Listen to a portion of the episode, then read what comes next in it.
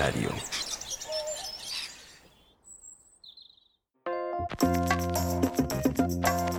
Estás sintonizando Todo Lógico, el hogar de los geeks y no tan geeks, donde no solo hablamos de muchas cosas relacionadas a la tecnología y a la vida moderna que todos llevamos.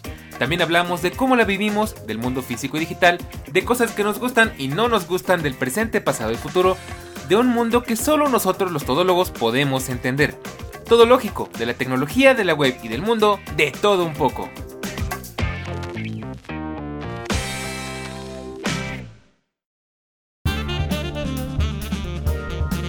Es interesante ver cómo el hombre ha ido evolucionando. En el pasado tomábamos lanzas, cuchillos y hachas para salir a cazar.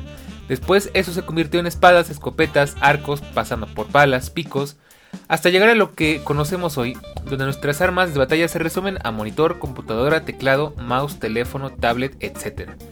Sin embargo, no todos tenemos las mismas necesidades. Seguramente con eso te venga a la mente la palabra setup.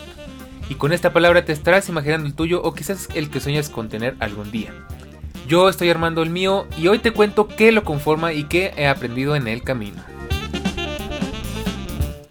Pues bien, ya es jueves, una semana más, y como siempre es un placer, es un honor, es un agasajo, es una es una preciosura volver a verte por acá. Y si es tu primera vez, te invito a que te quedes porque hoy vamos a armar el setup de nuestros sueños. Recuerda que esto no es la radio y tu tiempo. No, no, la verdad es que hoy, hoy voy a brincar esa parte del speech porque, de nuevo, quiero que este sea un podcast más conversacional, más fluido, la verdad te voy a confesar, me gustaba mucho tener los episodios así segmentados, bonitos, ¿no? Que pudieras ir brincando de un tema a otro, pero la verdad siento que eso le quita un poquito de agilidad al podcast, al final como que eh, igual a mí me hace irme más segmentado y como que no se disfruta igual, ¿no? Entonces, por el momento, por cuestiones de practicidad de tiempo y porque el podcast sea un poquito más disfrutable, vamos a quitar esa opción.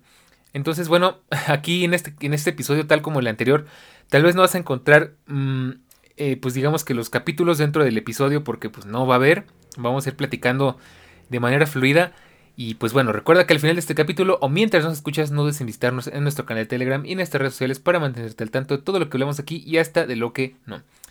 Y pues bueno, como te comentaba, pues la verdad es que estoy bastante feliz de volver a saludarte una semanita más. La verdad es que yo también a veces extraño saludarte cada semana en vez de cada quincena, pero mira, eso hace que los episodios sean muchísimo más eh, consistentes, que haya mejor calidad. Ya, ya habíamos hablado de esto. Que te pueda contar más a gusto de las cosas. Porque la verdad sí, últimamente el tiempo me come. Tengo demasiadas, demasiadas cosas que hacer. Pero bueno, que eso no impida que vengamos acá por lo menos una vez cada dos semanas a platicarte las cosas que te quiero platicar. Y este es un episodio que me tiene muy emocionado. La verdad es que tiene pues ya varias semanas que, que estoy armando el setup y que quería platicártelo. Pero no quería contarte hasta que no tuviera por lo menos el 80% del setup listo. Faltan cosas como ya te iré contando, pero bueno, la verdad es que ha sido una experiencia muy interesante, ha sido una aventura. Y pues para recordar cómo eran las cosas antes, eh, pues yo recuerdo que en algún momento te llegué a platicar cómo era mi setup que tenía en mi escritorio. Y pues las cosas han cambiado bastante. Haciendo una, pues recordando rápidamente, pues que tenía en mi escritorio hace unos, quizás un par de, de meses a lo mucho. Simplemente era una MacBook Air con M1, MacBook Air que sigue viviendo aquí en el escritorio. Mi micrófono, eh, un producer USB de M Audio, el, famoso Avid. Eh, mi plantita, por supuesto, que no puede faltar. Mi iPad Pro del 2018 de 13 pulgadas con el Apple Pencil. Eh, y poco más. La verdad es que era un setup creo que bastante minimalista. Y me gustaba porque pues tengo un escritorio muy bonito con mucho espacio. Pero bueno, llegó el momento de ponernos serios porque pues las necesidades han ido cambiando. Así que decidí empezar a ampliar el escritorio. Y bueno, pues te voy a contar qué tengo ahora en mi setup. La verdad es que han cambiado mucho las cosas. Como te digo, ahora tengo bastantes cosas. Te lo voy a listar y después iremos platicando de uno por uno qué es lo que existe aquí, qué hay sobre la mesa. En donde estoy hablando en este momento, de hecho, pues te, te spoileo, te adelanto que ya cambié la forma de grabar podcast. Como podrás recordar, yo antes solía utilizar mi MacBook Air y usar mi iPad Pro como segundo monitor eh, a través de, Ah, creo que se llamaba... Ah, se me olvidó cómo se llamaba. Eh, bueno, de esa función que tiene macOS donde puedes expandir tu Sidecard. Que, puedes expandir tu, escritorio a través de otros dispositivos. La verdad es que Sidecard amo cómo funciona. Es una cosa increíble. De hecho, muy divertido porque aquí, ahora que me vengo acordando, incluso si llego a necesitar un tercer monitor, todavía lo puedo ocupar. Pero bueno, ¿qué tengo en mi setup? Pues vamos a empezar por lo que creo que, es la piedra angular de este, de este setup, obviando la MacBook Air con M1, porque sin la MacBook Air con M1 en realidad el setup no tendría mucho sentido. Pero bueno, empecemos por ahí. Es una MacBook Air con M1 color dorado que ya platiqué que rescaté porque alguien se le cayó el refresco encima, me la vendió muy barata, pues yo la rescaté y pues hasta el momento funciona y espero que no deje de funcionar porque entonces ahora sí me en un gran problema. Pero bueno, es lo principal. ¿Qué fue añadiendo? Pues un monitor LG de 29 pulgadas ultra wide, de hecho el modelo es WP500B. Ya sabes, nombres bien pegajosos para que nunca se te olvide. Eh, un Magic Keyboard, un Magic Mouse, los Sennheiser HD 450 Bluetooth, que son igual unos audífonos de los que ya hemos platicado en varias ocasiones en diferentes podcasts. El iPad Pro y el Apple Pencil, que por supuesto aquí siguen y no van a dejar de estar aquí. Mi plantita y un termo que, que bueno, tiene una bonita historia. Pero bueno, vamos a empezar por el principio, por supuesto, hablando del monitor. Eh, bueno, pues tengo que obviar algunas cosas que por supuesto, insisto, pues sin, sin la computadora, el monitor, pues no tendría mucho sentido, ¿no? Pero bueno, la verdad es que estuve investigando un buen tiempo eh, y me puse a ver opciones, como no tienes una idea, de hecho, eh, pues la idea originalmente yo siempre cuando pensé tener un monitor, de hecho es algo que creo que algunas personas van a sorprender porque yo sabía, sé que insistí mucho tiempo en que yo no quería tener un monitor en, en el escritorio, sé que les comenté que alguna vez me prestaron uno y lo disfruté mucho, pero bueno, pues al final eh, yo comentaba con el señor Eric, que por supuesto un saludo, que yo no era muy fan de los monitores porque no me parecía que, que se llevaran muy bien con el ecosistema de Apple y la verdad es que tenía un poco de razón. A mí que me hubiera gustado tener, por supuesto me hubiera encantado tener a lo mejor la Pro Display XDR de, de Apple o de, o de mínimo la Studio Display, pero bueno, estamos hablando de unos de una cantidad de dinero exorbitante solo por un monitor que además nos deja mucho que desear, la verdad. En cuanto al Pro Display, pues es una pantalla impresionante, pero es algo que yo no iba a aprovechar, por supuesto, y por el dinero que vale me podía comprar un coche nuevo, entonces no creo que sea, no era la opción indicada. Y pues el Studio Display seguía costando bastante dinero y, y ya por ese dinero te puedes conseguir cosas mejores, creo yo. Por lo que estuve investigando, de hecho hay una opción, creo que era de Razer, que era un monitor que no le pedía absolutamente nada al, al Studio Display. Bueno, quizás un par de cosas, el diseño, la compatibilidad, eh, eh, cosas, ¿no? Que realmente, bueno, es que aquí, aquí tengo que aclarar, va a depender mucho el monitor que necesites y que puedes aprovechar, que es algo que ya iremos avanzando aquí en este, en este apartado. Va a depender mucho de si tu equipo principal es una Mac o es una computadora con Windows. Es algo que yo descubrí de una manera muy dolorosa, pero bueno. La cuestión es que un día de estos fui a visitar una tienda departamental que conocemos aquí como Palacio de Hierro. Y estuve viendo monitores porque ahí, eh, bueno, si bien Best Buy ya no nos acompaña en México, eh, y Best Buy era como que la opción ideal para ir a ver esas cosas, porque pues ahí tenían modelos eh, para aventar, o sea, tenían modelos, todos los modelos habidos y por haber, marcas, precios, colores, tamaños, formas.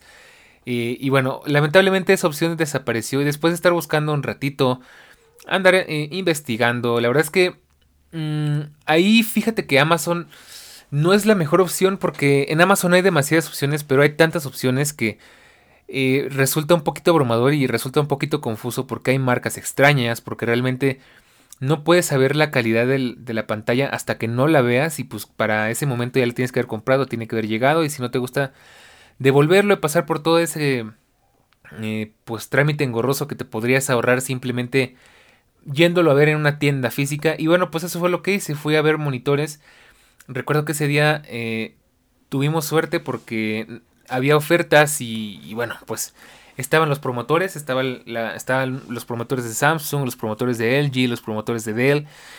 Y pues vimos bastantes opciones, la verdad es que vimos de todo un poquito. No te voy a mentir que creo que nos explicaron todos y cada uno de los monitores que había ahí y al momento de que salí de la tienda yo ya no quería saber de nada, yo ya no entendía nada, me, me saturaron tanto de información que yo ya no quería saber absolutamente nada. Y pues yo pensaba, yo siempre había querido un monitor 4K ultra wide curvo. Y bueno, pues ese día, de hecho, da la casualidad que vi los monitores. De hecho, yo insisto, pues me estaba yendo por un monitor 4K.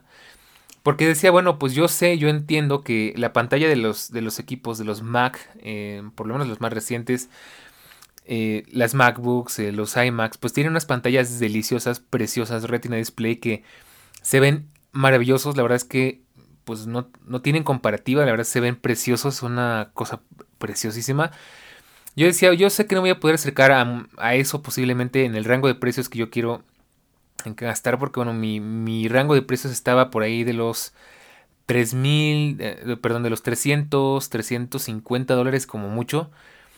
Y, bueno, pues dentro de ese rango de precios yo sé que no voy a encontrar nada que se acercara a una Retina Display. Pero bueno, dije, pues vamos a ver qué encuentro, ¿no? Yo pensaba que con un monitor 4K que pienso que tenía una buena densidad de píxeles, pues iba a ser suficiente como para no sentirme tan eh, fuera del hogar, ¿no? Porque al final es algo que yo siempre le he reprochado a los periféricos de terceros, que cuando tienes una Mac, quieres aprovecharlo pues al 100%, quieres vivir la experiencia Apple y pues tener un monitor bonito, tener un teclado bonito, tener un mouse bonito, por supuesto, de Apple, para que te sientas dentro del ecosistema.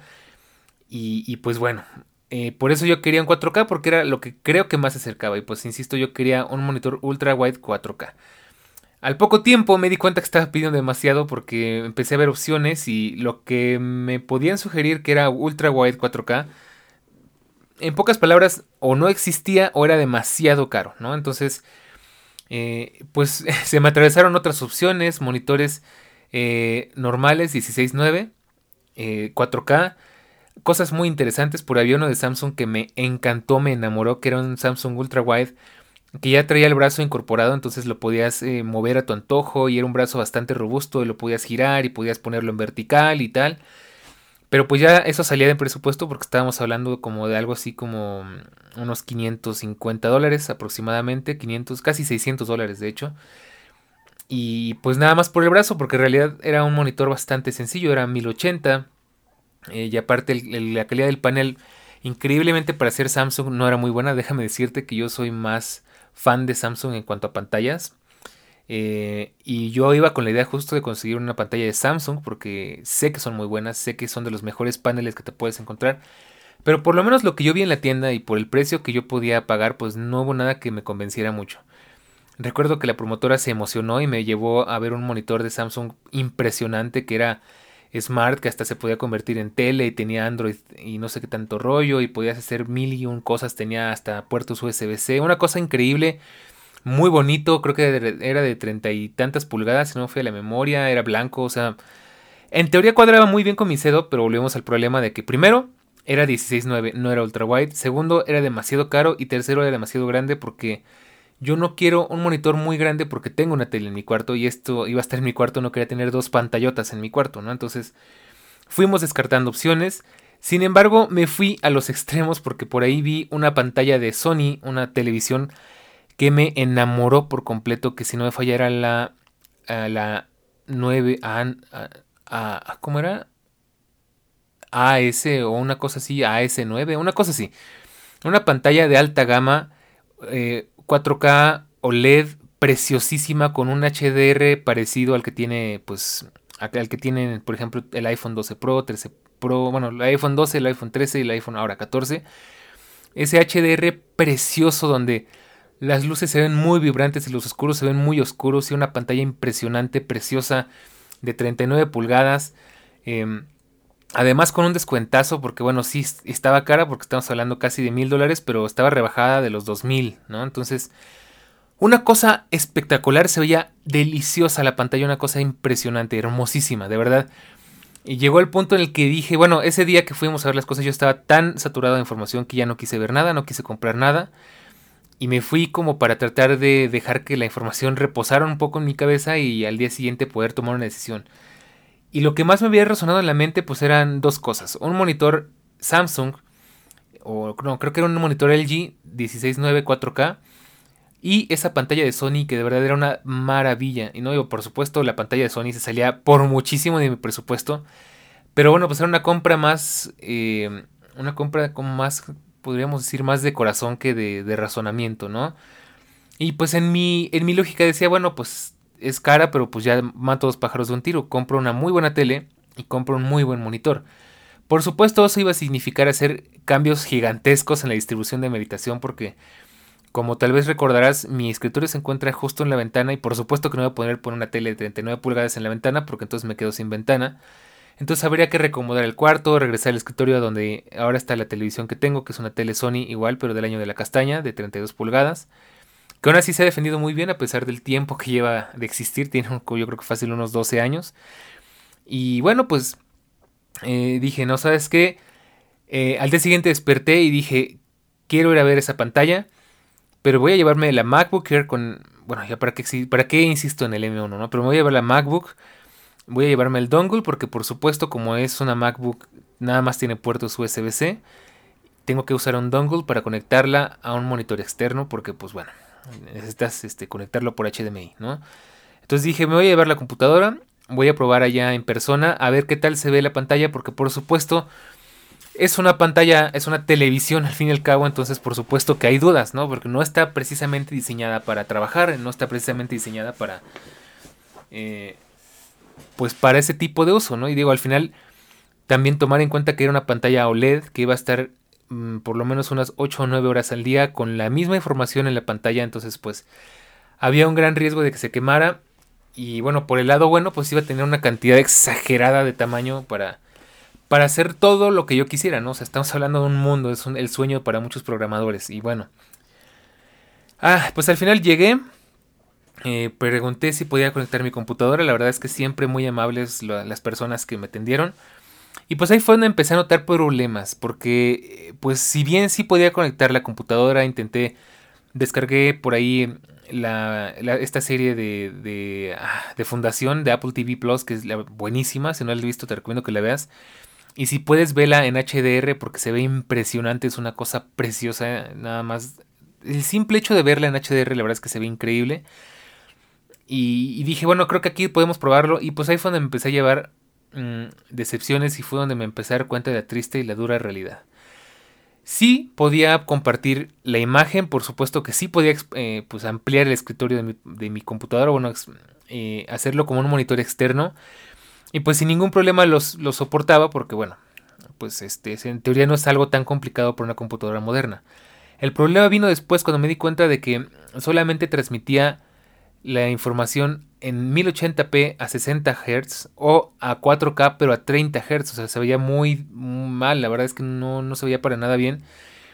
Y pues ahí fue donde empecé a tener muchas dudas porque decía, bueno, ¿por qué no se puede si se supone que esta es una resolución que la computadora sí puede procesar?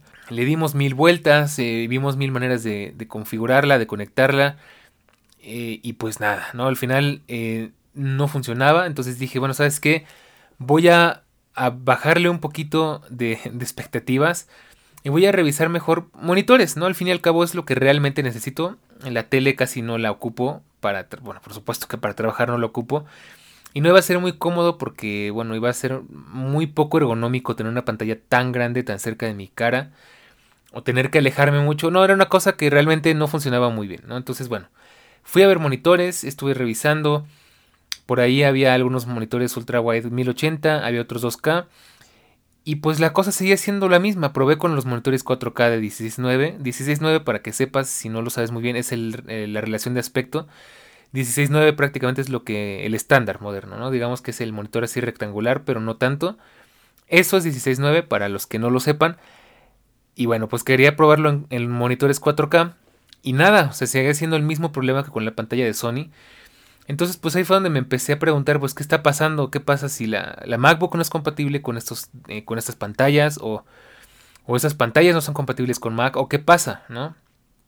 Y bueno, pues resulta que ahí descubrí, creo que el gran problema que, que había que resolver para empezar, y es que ahí fue donde me di cuenta de que esto iba a ser bastante más caro que un simple monitor. Pues pasa resulta, amigos, que si quieres conectar una MacBook vía dongle a una computadora, bueno, a un monitor por HDMI, tienes que fijarte en algo muy importante y es qué capacidad tiene el dongle. ¿Por qué? Porque la mayoría de los dongles no soportan 4K a, más de 30, de 30 cuadros o de 30 Hz y algunos ni siquiera soportan 4K. Entonces, para eso tienes dos opciones, o conectarlo directamente por Thunderbolt o por DisplayPort que de hecho era la otra opción, pero insisto, los monitores que tenían DisplayPort ya eran bastante caros. o conseguirte un dongle que sí soportara esa resolución y, y esa, digamos que esas capacidades, ¿no? Y eso, por supuesto que significaba comprar un dongle muy caro y difícil de conseguir. Y pues bueno, ahí fue donde caí en la triste realidad y es que pues dentro de mis capacidades, dentro de mi presupuesto, pues solamente podía elegir para ahorrarnos problemas y, y ahorrarnos dinero al fin y al cabo, solo podía elegir monitores 2K o 1080, no más. Y bueno, pues así fue como llegué a este monitor, a este LG que te digo que tengo aquí, es un LG Ultra Wide 2K. Que bueno, ese 2K es un poquito albur porque en realidad la resolución es 1080, pero te dicen que es 2K por pues, la cantidad de píxeles que tiene al ser un monitor ultra wide, ¿no? Un monitor de 21.9, 21, ¿no? O sea que es larguito, es más largo del normal, entonces... Bueno, ¿y por qué quiero, o por qué quería más bien un monitor ultra wide y no un monitor 16.9 si es tanto problema, si es tan caro, si es tanto desmadre, con perdón la palabra? Pues muy sencillo, y es que yo siempre quise un ultra wide curvo realmente, porque quería tener mucho espacio. O sea, realmente siempre me gustó tener, siempre me gustó la idea de tener un monitor ultra wide porque me parecía que tenía bastante más espacio, que era más cómodo, incluso era más estético, más bonito. Y curvo porque era muy inmersivo. Siempre me gustó la idea de un monitor curvo porque siento que es muy inmersivo. Que para videojuegos, para películas, para videos, para trabajar no sé, pero para la mayoría de las cosas pues es muy inmersivo porque te sientes rodeado. Al final acapara la mayor cantidad posible de tu visión, ¿no? Entonces esa era la idea y por supuesto también que ese ultra wide ayuda mucho a, ocupar la mayor cantidad posible de tu campo de visión y eso te ayuda a enfocarte y demás y bueno pues esa es la idea, ¿no? Al final no compré un monitor curvo porque pues insisto se salía de mi presupuesto y los curvos que había eh, tenían una resolución bastante triste, bastante mala y pues vi este, lo vi, me gustó el precio, de hecho tenía descuento. Eh, me gustó, lo vi muy bonito, aparte es muy moderno porque pues tiene los bordes muy delgados. Es un, es un panel IPS que la verdad es que cuando lo vi me, me, pareció excelente porque se ve muy bien. Para mi sorpresa, porque se trata de LG, generalmente yo tenía un mal concepto de los monitores LG, pensé que no eran muy buenos, pero se veía mejor que los de Samsung, ¿no? Entonces, bueno, ahí creo que LG ha mejorado y pues yo no me puedo quedar con lo mismo y pues dije, vamos a darle la oportunidad. Y sí, la verdad es que se ve muy bien, tiene excelentes colores, tiene muy buenas formas de configurarse. De hecho, algo que me gustó mucho que tiene una especie de perillita en la parte de abajo donde manejas todo el sistema. Y es muy intuitivo y es muy fácil de manejar a diferencia de muchos monitores que pues tienes que andarte ahí como que peleando con los botones, con los menús y pues esto es mucho más intuitivo, ¿no? Entonces ahí por ese lado me gustó, me convenció y dije pues sí, vamos a intentarlo, creo que funciona.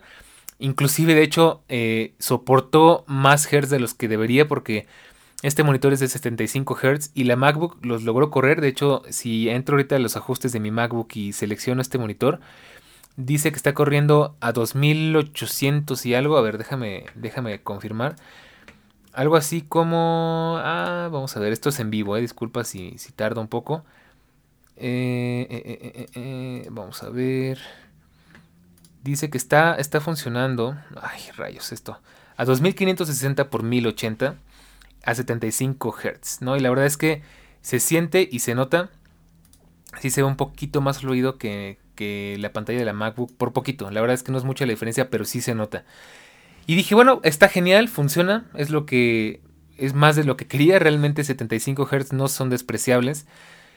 Y bueno, pues aquí estamos, ¿no? Al final como te digo, aprendí, descubrí que, pues, si quieres tener 4K en una MacBook o en un iMac o en una, bueno, un iMac sería un poco raro, pero en un iMac con una Mac Mini o una Mac Studio o algo así, forzosamente necesitas, bueno, no, olvídalo, la Mac Studio no creo porque ya trae HDMI, probablemente la Mac Mini también, pero bueno, en una MacBook que no tenga HDMI, forzosamente vas a necesitar usar el DisplayPort o el Thunderbolt o un dongle que sí soporte 4K, eh, a 4K eh, a 60 Hz. La verdad es que sí es un poco complicado.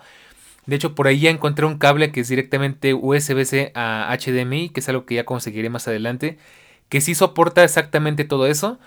Pero sí, la verdad es que fue, es algo complicado y luego, bueno, pues aquí encontramos otro gran problema. Y es que no conforme con el hecho de que pues tienes que batallar con los dongles, con las resoluciones, con las compatibilidades, macOS no es muy amigo de los monitores externos de terceros. Es algo que creo que eh, muchas personas que usan Mac se han quejado y la verdad es que no los culpo porque sí es un verdadero dolor de cabeza y es una verdadera excepción que un equipo tan bonito, tan potente, tan capaz tenga esa clase de problemas. Y es que sí, pues al, parecer los, los Macs no son muy eh, amigos de los monitores externos, por lo que al final, aunque el monitor tenga una gran capacidad de mostrarte una buena imagen, al final, a pesar de que el, Mac tenga la capacidad gráfica de, mostrarte una buena imagen en un monitor externo, no escala bien las imágenes, entonces pues las cosas no se ven muy bien, se ven medio pixeladas, se ven medio cuadradas. Y pues eso fue algo que la verdad me hizo sentir muy decepcionado ya que pude probar el monitor aquí en casa. Porque sentía justo eso, que el monitor no se veía del todo bien. O sea, los colores se veían muy bien el escritorio pues, funcionaba muy bien, tenía bastante espacio y es algo que de verdad hasta el momento me encanta que tenga un espacio muy cómodo para trabajar porque prácticamente tengo dos monitores en uno. Pero pues está ese gran problema que el texto no se ve muy bien, que las cosas se veían raras y, y pues lo conectabas con una computadora con Windows y en Windows se ve prístino impecable, o sea, de verdad se ve precioso. Entonces yo decía, maldita sea, ¿por qué pasan estas cosas? ¿Por qué? ¿Por qué eres así? Apple, por favor, no seas así. Arregla esto porque no se vale. O sea, no todos podemos costearnos, ni todos queremos un Studio Display o un Pro Display, ¿no? Entonces, eh, pues bueno, al final, ¿cómo lo pude resolver? Pues en este caso muy particular, afortunadamente creo que LG pensó en eso. Y no es comercial, por supuesto, ojalá nos estuvieran pagando, pero esto no es comercial. LG tiene unos drivers que puedes instalar en tu MacBook y al final es un programa que ajusta la resolución como debe de ser, que te deja hacer algunas configuraciones extras para que el monitor funcione a toda su capacidad en la MacBook. Y por supuesto, al ser Mac, pues no puedes hacer todo lo que puedes hacer en Windows, porque en Windows incluso puedes manejar escenas, brillos, modos y tal. Aquí nada más puedes ajustar em, un par de cosas, que es prácticamente la resolución. Y una cosita más que era eh, lo de hacer que el monitor trabaje como si fueran dos, ¿no? O sea, que le puedas conectar dos cosas a la vez y muestre una cosa a un lado y otra cosa a otro lado. Cosa que la verdad es que no he intentado todavía, pero que tal vez en algún punto podría llegar a ocupar. Y bueno, pues así la cuestión. Y, pues, ¿qué te puedo decir? La verdad es que me costó un poco acostumbrarme. Al principio me sentí un poco decepcionado porque, eh, pues, insisto, estoy tan acostumbrado a ver todo en, la en las pantallas retina de Apple en la, en la Liquid Retina del iPad, en la, Liquid Retina de, digo, perdón, en la pantalla, eh, ay, ya ni me acuerdo cómo se llama, la, pues la Pro Display del iPhone, no sé cómo se diga este, pero tú me entiendes, ¿no? La pantalla XDR del iPhone, la pantalla de la MacBook, la verdad es que se ven preciosos, las letras se ven mm, completamente suaves, o sea, digo, va a ser difícil explicar, pero seguramente si has visto una pantalla de un iPhone más o menos nuevo, una pantalla de un iPad más o menos nuevo, si has visto una pantalla de una MacBook Retina, sabes que la verdad es una delicia, las cosas se ven preciosas, las cosas se ven como si estuvieran impresas en un papel en muy alta calidad. No se siente para nada como una pantalla con píxeles. Y pues en esta pantalla realmente sí se sentía muy extraño porque de nuevo pues veía las letras un poquito como, eh, como cuadradas, un poquito como medio borrosas, que es lo que se le llama el... Eh, hay una cosa que de hecho tiene muchos años que no veo en Mac, pero recuerdo cuando lo vi en mi MacBook Pro con 2012, que es una cosa que se llama anti-aliasing, que es como justo para que las cosas se vean menos cuadriculadas. Y de hecho es algo que posiblemente resolvería esto, pero no existe, ¿no? Entonces, al principio me resultaba muy extraño y me sentí un poco decepcionado de ver que las cosas no se veían tan nítidas como a mí me gustaría, porque insisto, yo quería la misma calidad que en una pantalla retina. Pero bueno, al final eso fue cuestión de irse acostumbrando. La verdad es que hoy en día, después de poco más de un mes de estar utilizando el monitor, ya no siento tanto la diferencia, ya no me choca tanto en la, vista, pues cambiar de ver la pantalla de la MacBook a ver la pantalla de la, pues, del monitor. Digo, también sobra decir que el monitor ahora es mi pantalla principal y casi la pantalla de la MacBook ahora es la que uso como secundaria para hacer cosas eh, menos importantes, ¿no? Entonces, pues sí, al final me acostumbré y sí te puedo decir que esta pantalla tiene un HDR, HDR10, la verdad es que tampoco es gran cosa.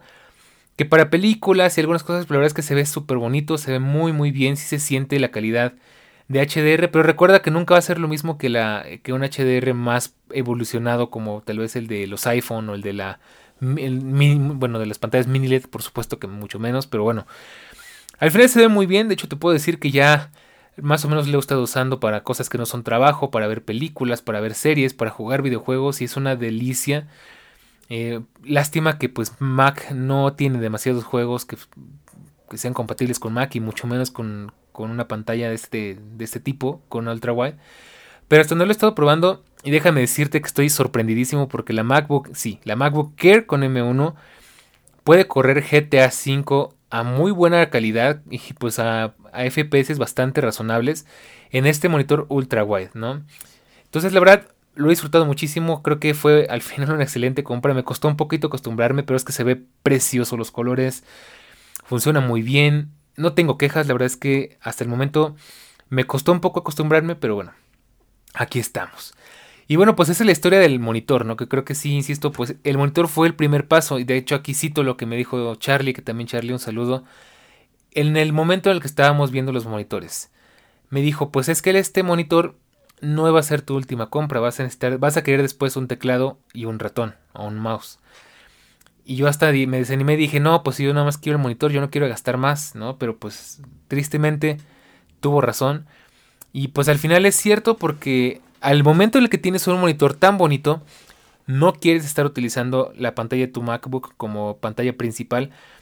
Primero que nada porque no es práctico y segundo porque no cabe, no hay forma, no hay forma de poder estar usando las dos cosas en simultáneo, ¿no? El, trackpad y el teclado de la MacBook con la pantalla de la computadora, de la pantalla externa, el, monitor, a menos que le arrancaras la pantalla a tu MacBook y pues eso no terminaría muy bien, Entonces, pues sí, al final tuvo razón, al poco tiempo me di cuenta de que si bien sí podía trabajar desde, la, desde el teclado de la MacBook, era el trackpad de la MacBook, pues no, no era lo mejor, ¿no? Al final no era muy cómodo, no era muy ergonómico, eh, inclusive era un poquito como que desorientador porque pues es como que estar con el cuerpo girado hacia un lado pero la cara mirada hacia otro lado y es medio extraño y aparte pues al final eso no es por supuesto para nada ergonómico.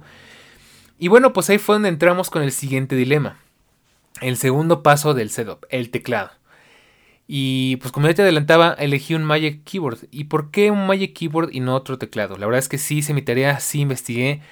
Y sé que para algunas personas, sobre todo para los que de verdad saben de teclados y para los verdaderos amantes de teclados, podría resultar un sacrilegio porque pues hay teclados mucho mejores, hay teclados mecánicos con, con eh, switches de cherry y todo el rollo, pero bueno, la verdad es que yo no me meto tanto en problemas. Yo no quiero. Nunca me han gustado los teclados este, ruidosos. Nunca me han gustado los teclados eh, tan aparatosos realmente. Entonces. Eh, pues estuve pensando, bueno, ¿qué puedo conseguir? Al final el Magic Keyboard no era mi primera opción porque sé que era muy caro, porque sé que por ese dinero tal vez me podía conseguir algo mejor. Y posiblemente sí, porque bueno, había algunas opciones interesantes en Amazon. De hecho, había uno muy bonito de Satechi que estaba creo que incluso mejor que el teclado de la MacBook. Principalmente porque era igualmente de aluminio, incluso era retroiluminado en, color negro que combinaba creo que un poco mejor con la MacBook. Pero pues había un gran problema y es que decían que la respuesta no era muy buena y que además estaba en inglés, ¿no? Entonces yo ya he tenido teclados en inglés y no me gusta, no me acomodo porque por supuesto yo no soy gringo, yo no, yo no escribo en inglés casi la mayoría del tiempo. Escribo en español y llevo 15 años acostumbrado a usar teclados de Mac en español.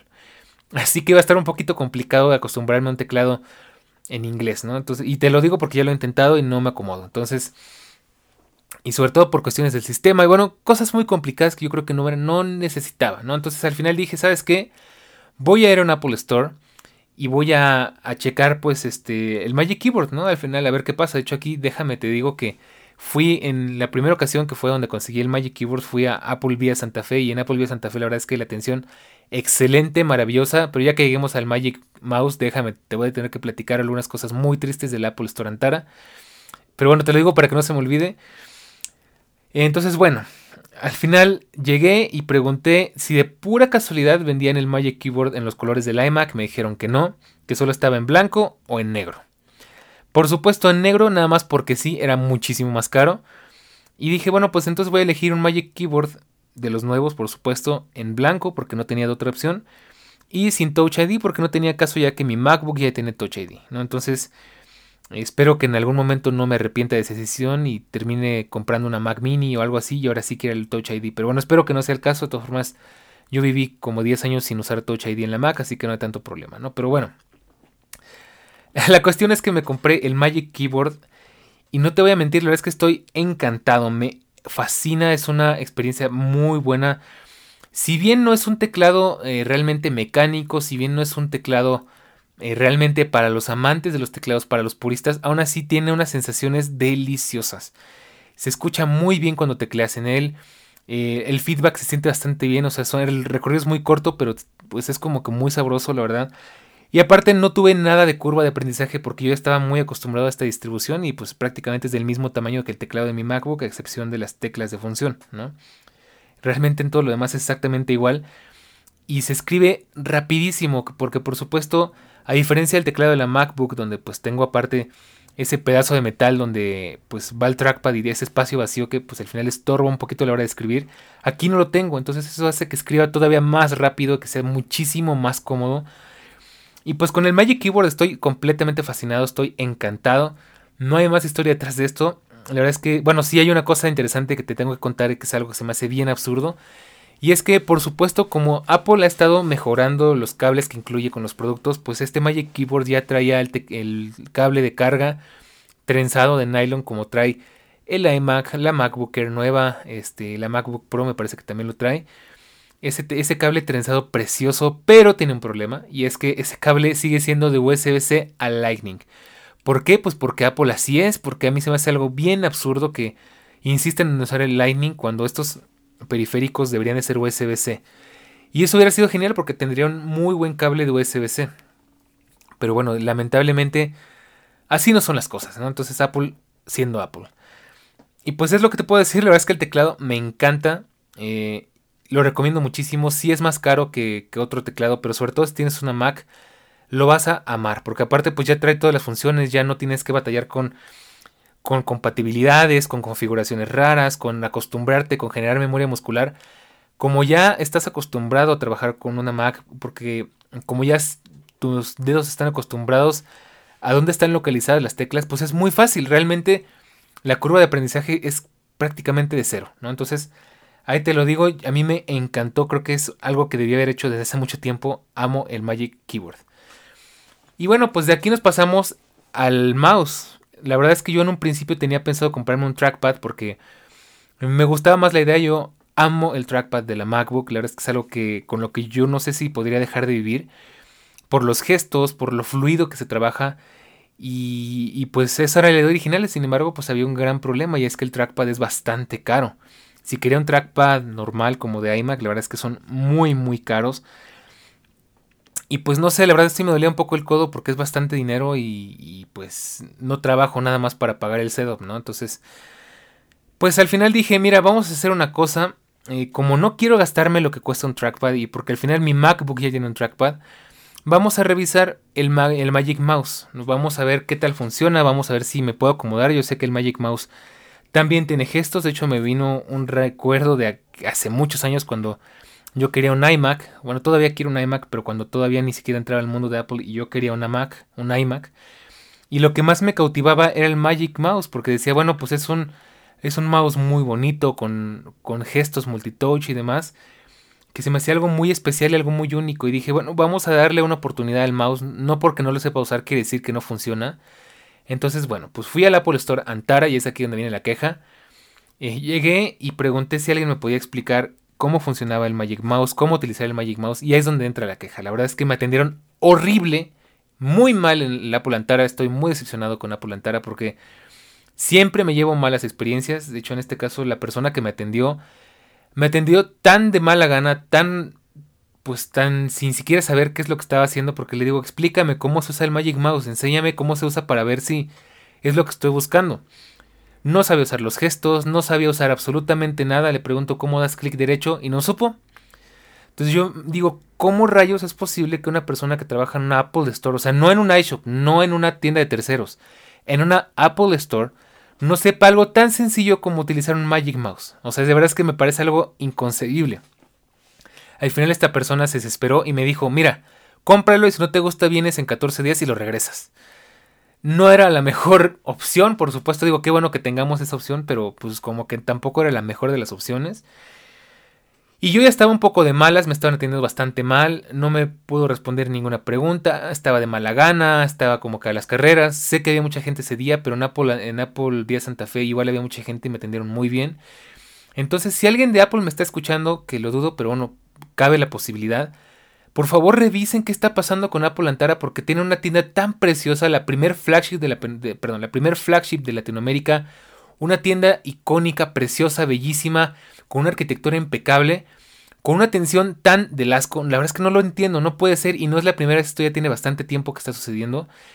No me explico cómo es posible que esté descuidado tanto la atención en un Apple Store de ese nivel. Y pues bueno, ahí va la queja. Pero bueno, al final llegué a casa, eh, probé el Magic Mouse, lo desempaqué, lo, conecté a la computadora. Por supuesto que no lo he cargado porque pues ahí tenemos otro gran problema y es que sí, pues está un poquito mal diseñado porque pues el cargador está por debajo y no por un lado, pero entiendo por qué y es porque pues realmente no hay mucho espacio para ponerlo. Pero bueno, no voy a justificarlo porque la verdad sí es un poco mal, es un poco tonto, ¿no? Pero bueno, lo estuve probando y no te voy a negar que sí, si bien me ha costado un poco, ahí sí ha habido bastante curva de aprendizaje porque es algo completamente nuevo para mí y al principio me sentía muy raro, me sentía muy torpe, de hecho es, la sensación es muy extraña porque yo estaba usando antes un mouse USB típico de toda la vida y era muy responsivo, era muy preciso y el Magic Mouse tiene, tiene algo muy extraño y es que no se siente tan preciso. Al final después de un rato te acostumbras y como que tu mente o tu cerebro compensan esa falta de precisión y, y, no sé, como que lo como que Apple quiso hacer que el Magic Mouse se sintiera muy suave, ¿no? Entonces ya me he ido acostumbrando, ya he ido aprendiendo a usar los gestos, hay cosas que todavía no me gustan, hay cosas que todavía extraño mucho del Magic Trackpad que al final nunca voy a tener en el Magic Mouse porque pues, es un mouse, no es un trackpad, pero al final me he estado acostumbrando y creo que sí puedo vivir con él. De hecho, te tengo que decir que todas estas últimas dos semanas lo tuve a prueba. Y pues sí, aún no me siento al 100% seguro, pero al final decidí que sí me lo voy a quedar porque no quiero comprar un Magic Trackpad y gastarme 50 dólares más, mil pesos más nada más por el trackpad. Al final pienso que si en algún momento necesito usar el trackpad, pues tengo mi MacBook y puedo voltear la MacBook y usar el trackpad de la MacBook. No sé, realmente no es tanto problema. Y pues ahí está la cosa, ¿no? Al final sí ha habido curva de aprendizaje, pero pues funciona muy bien, no, no te puedo decir que no. Me gusta mucho cómo funciona y me gusta mucho cómo se ve. La verdad es que el Magic Mouse se ve precioso. Y más si lo complementas con el Magic Keyboard. Y más si lo complementas que está junto a una MacBook muy bonita. Y más si lo piensas bien porque justo el monitor tiene el espacio justo para que quepan debajo de él el mouse y el teclado. Entonces Funciona muy bien, me gusta, me agrada, es cómodo, es funcional, todavía me falta aprender un poquito a usarlo, probablemente después descubra más trucos. Pero por el momento está bien, ¿no? Al final, insisto, si yo estoy más acostumbrado a un trackpad, me hubiera gustado, por supuesto, creo que usar más un trackpad. Pero el mouse tiene ciertas ventajas sobre el trackpad porque es un poquito más preciso, ¿no? Al final, en el trackpad, pues tienes que desplazar la mano y usar los dedos, y a veces tienes que mantener el dedo presionado mientras deslizas la mano, y eso es un poco incómodo. Y pues con el mouse es un poco más fácil, ¿no? Al final es un poquito más de la vieja escuela.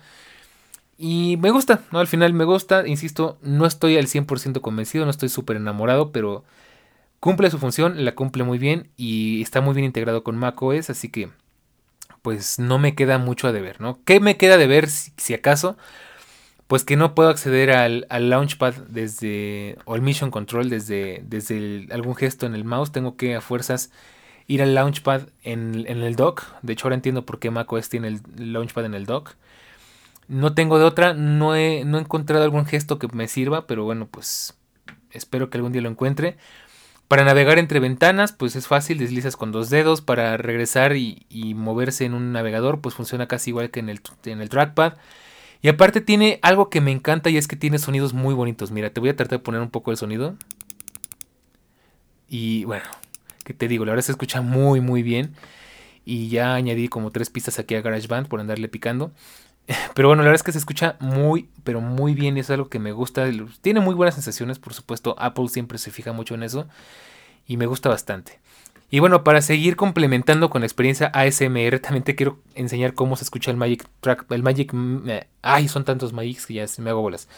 El Magic Keyboard, porque también se escucha precioso. Entonces, mira, ahí te va.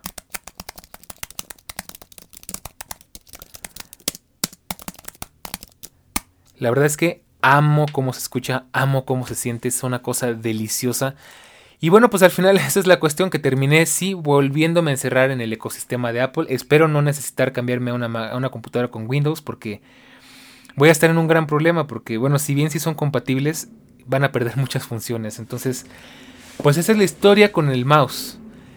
Y bueno, pues, ¿qué más me queda por contarte? Pues ya lo demás es bastante sencillo. Creo que lo principal ya te lo he contado, es lo más importante. Y pues te, puedo, te quiero compartir ahora eh, qué problemas he tenido. Ya que no todo es perfecto, por supuesto. Últimamente como trabajo haciendo algunas llamadas de vez en cuando, como trabajo eh, entrando a reuniones y demás, utilizo mucho mis Sennheiser porque descubrí que son bastante cómodos. De hecho, hubo un tiempo, eh, unas semanas que lo estuve usando 8 horas por día durante 5 días y no me molestaban para nada. Eran muy muy cómodos y aparte tienen una gran pues función más, más no, no sé si es gran función, pero muy curiosa, muy útil. En la que si detecta que estás en una llamada, te pone un poquito de transparencia para que puedas escuchar tu voz y no te sientes como en una caja encerrado.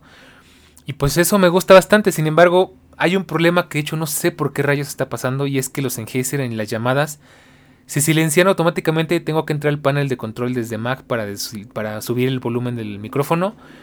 Es algo que no entiendo por qué rayos pasa y pues, pues bueno, toca lidiar con eso mientras encuentro alguna solución. Pero bueno, es solo un pequeño, un pequeño detalle por ahí que se puede resolver o bueno, que se puede mejorar. Ahora, ¿qué cosas me gustaría añadir en mi setup? Porque por supuesto está muy lejos de terminarse. Hay muchas cosas que me faltan por añadir, hay muchas cosas que quisiera tener en el setup y que poco a poco iremos añadiendo al final. El gasto ha sido fuerte, no te voy a mentir. Le dije adiós a la mitad de mi quincena con el monitor y, y pues falta todavía pagar el Magic Keyboard y el Magic Mouse y es una gran inversión, pero bueno, siento que vale mucho la pena porque yo sí dije, el día que tenga una Mac de escritorio, eh, quiero que los periféricos o que los accesorios sean también de Apple, o sea que tenga un Magic Keyboard y un Magic Mouse para que se sienta la experiencia completa, ¿no? Por supuesto con la pantalla pues ya no y la verdad es que no gastaría una pantalla tan cara, pero bueno. ¿Qué falta por añadir? Un brazo para el monitor, que es algo que me he estado planteando al principio pues tenía mis dudas porque eh, pues me gustaría tener el monitor justo enfrente de mí. De hecho mi configuración es un poco extraña porque mi, mi, escritorio tiene forma como de D. Entonces digamos que viene recto de un lado y se, y se vuelve como circular hacia el otro extremo.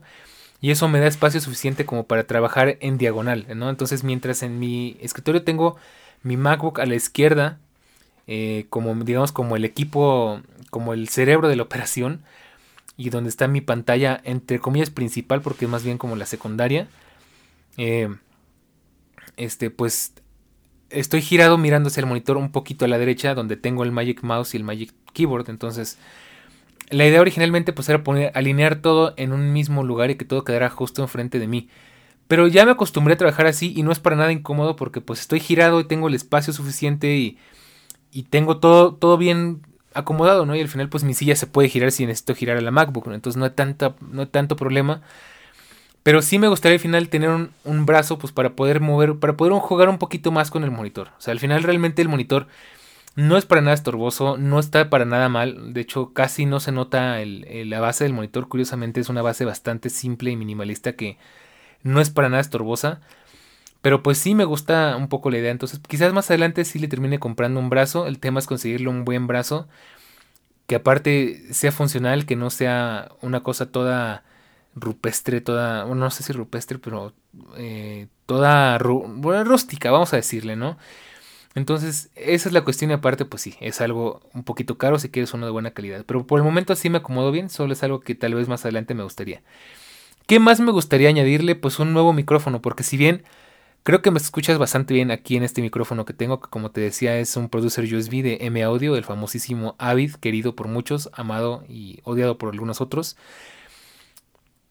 Pues este micrófono ya está en las últimas, la verdad es que últimamente se ha portado muy bien en los podcasts, pero ya de repente se le mete ruido, hay que andarle haciendo ajustes porque de repente entras y parece que hay una tormenta porque algo se le movió. Y aparte pues ya es un poquito arcaico, es de USB tipo A a USB tipo B, ¿no? Entonces si bien se escucha bien, es la entrada típica del MIDI, pues a mí me gustaría tener un micrófono más moderno, que tenga más ajustes, que le puedas mover la ganancia, que le puedas mover el tipo de enfoque, que sea cardioide o que sea de otras formas, o que puedas mutearlo desde el micrófono. Ese tipo de cosas la verdad es que me encantarían y pues que al final este micrófono es un poquito estorboso porque eh, nunca le compré un brazo, es otra cosa que tal vez me gustaría también más adelante. Entonces tiene una base un poquito igual, un poquito rústica, un poquito hechiza, por así decirle, que es un mini tripié en donde descansa el micrófono. Y digo, no es que esté mal, pero es un poquito incómodo porque si le pegas se puede ir de lado y se puede caer, cosa que ya me ha pasado un par de veces. Y pues sí, es algo que me gustaría tener más adelante. Yo te voy a decir, al final, adoro mi micrófono, me encanta cómo se ve, me encanta cómo se escucha. Es muy bonito, es muy elegante, es muy profesional, pero pues me preocupa que no sé cuánto tiempo más me vaya a durar y pues tal vez con el micrófono ya pueda resolver el problema con, con los audífonos, ¿no? Entonces me refiero a lo de que se mutean. Entonces, bueno, es algo que tal vez ya veremos después. El micrófono que más me ha gustado hasta ahorita es el Quadcast de, de HyperX. De hecho, el Quadcast RGB es el que más me gusta porque es USB-C. Pero, siendo realistas, la verdad es que están muy caros y no, me, no se me antoja gastar en eso tampoco ahorita. Entonces, me gustaría un nuevo micrófono, pero mientras tanto me voy a quedar con el que tengo. Al final creo que todavía sirve, todavía cumple su función. Y bueno, no te puedo mentir que se ve precioso si dice un micrófono precioso. Entonces, bueno, esperemos que nos dure un poquito más, que aguante un poquito más. Y si no, pues ya te iré contando qué es lo que me compré, ¿no? Pero bueno. ¿Qué más me gustaría tener? Algo que creo que terminaré por complementar la sensación de profesionalismo que ya tiene mi escritorio. Sería un desk mat de Rocco Wallet. Es un, eh, un desk mat de cuero, de piel. Bastante larguito, pues donde pueda trabajar más a gusto. De hecho, el mouse Ahorita funciona con, directamente en la fría y dura mesa, pero pues sí estaría bien que tuviera un mousepad y creo que tal vez así funcionaría un poquito mejor. Y pues eso no estaría mal, la verdad es que al final sería más como que más elegante, más ejecutivo y al mismo tiempo más cómodo, más bonito. Es algo que llevo un tiempo queriendo, pero pues ya veremos si se cumple o no se cumple. igual no es una cosa que me urja tener, pero pues que en algún punto si se da la oportunidad me encantaría añadirlo aquí al setup. ¿Qué más me gustaría añadir? Pues una luz cálida de trabajo. De hecho, eh, vas a ver las fotos, por supuesto, en el canal del Telegram. Te lo recuerdo, estamos en t.me diagonal todológico. Ahí te voy a estar mandando fotos del setup para que lo conozcas, para que no solamente te quedes con la imagen que te estás haciendo en tu cabeza. Y bueno, pues hay una parte que me gustaría añadir y es que tengo unas persianas aquí justo porque estoy en la ventana. Y ahí, yo más o menos me inventé ponerle una pequeña tira de madera para tapar el mecanismo y me encantaría poner una luz cálida desde ahí para que digamos que si apago la luz pues tenga luz en el escritorio. Pero que sin ser demasiado invasiva, que no lastime, que no interfiera con el brillo de los monitores. Y pues es algo que también me gustaría añadir. De hecho es algo que posiblemente haga pronto porque no es tan difícil de hacer. Aunque va a ser un poco complicado cablearlo. Pero bueno, no es tan complicado. Creo que sí se puede hacer. ¿Qué más me gustaría añadir? Pues unos audífonos tal vez con cable, un cable más largo que tengan el micrófono integrado. De hecho, por ahí tengo unos Beats. ya no me acuerdo cómo se llaman. Unos Beats. Ah, unos Beats de casco muy viejitos que tienen un cable bastante largo, que tienen un muy buen micrófono. Tal vez reemplace los Sennheiser por esos, porque la verdad es que ya me estoy fastidiando de siempre batallar con el micrófono de los Sennheiser. Que no sé, insisto, no sé por qué Mac me hace eso, pero bueno. Eh, me gustaría aunque bueno, pues ya veremos si lo solucionamos con un micrófono, qué rayos vamos a hacer, pero bueno, es algo que me gustaría tener. Y pues hay dos cositas más que ya son más un lujo, un extra, pero que siento que añadirían bastante comodidad y bastante funcionalidad al escritorio. Y son dos cosas, un HomePod más. Otro HomePod, ¿por qué? Porque ya te había contado en algún punto que en ocasiones a mí me gusta, bueno, siempre me gusta trabajar con música de fondo. Y pues lo que he estado haciendo es eh, usar la MacBook como una de las bocinas, que la verdad es que se escucha muy bien, y al mismo tiempo enviar el audio por el, al HomePod vía AirPlay y pues estar escuchándolo al mismo tiempo, ¿no? Entonces, mientras en el HomePod que está a espaldas mías se está reproduciendo la música con muy buena calidad de audio, con muy buena potencia, con muy buenos bajos, frente mío tengo la MacBook que está reproduciendo las cosas en estéreo con muy buena calidad y que pues al final le añaden un buen sistema de audio un poquito improvisado aquí al escritorio y al setup. Y funciona muy bien, pero sí me da la cosquillita de... Y si me consigo otro HomePod, la verdad es que creo que sería una delicia tener, estar trabajando con unos HomePods aquí en estéreo. Eh, pero bueno, es algo igual un poquito innecesario. De hecho, es otra cosa por la que no compré el Magic Trackpad. Y es porque con lo que me costaba el Magic Trackpad me podía comprar el, HomePod. Así que preferí eh, ahorrar un poco y tal vez después me anime por el HomePod. Aunque, mm, bueno, no sé.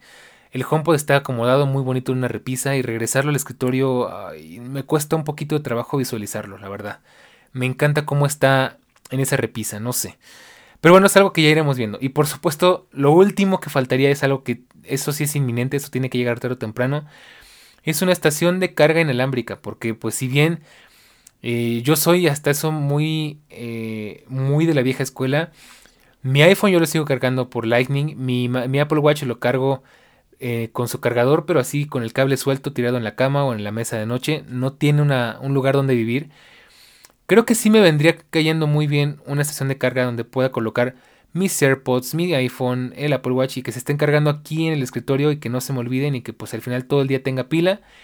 Y de hecho esta idea me le dio Eric que me dijo pues al final tienes tu escritorio y a la hora que te vayas a dormir pues ya lo conectas por cable, ¿no? Entonces me parece una gran idea, tengo que investigar, creo que por ella tengo algunas opciones y pues eso es lo que me gustaría añadir. La verdad es que creo que vamos en un 80% del setup.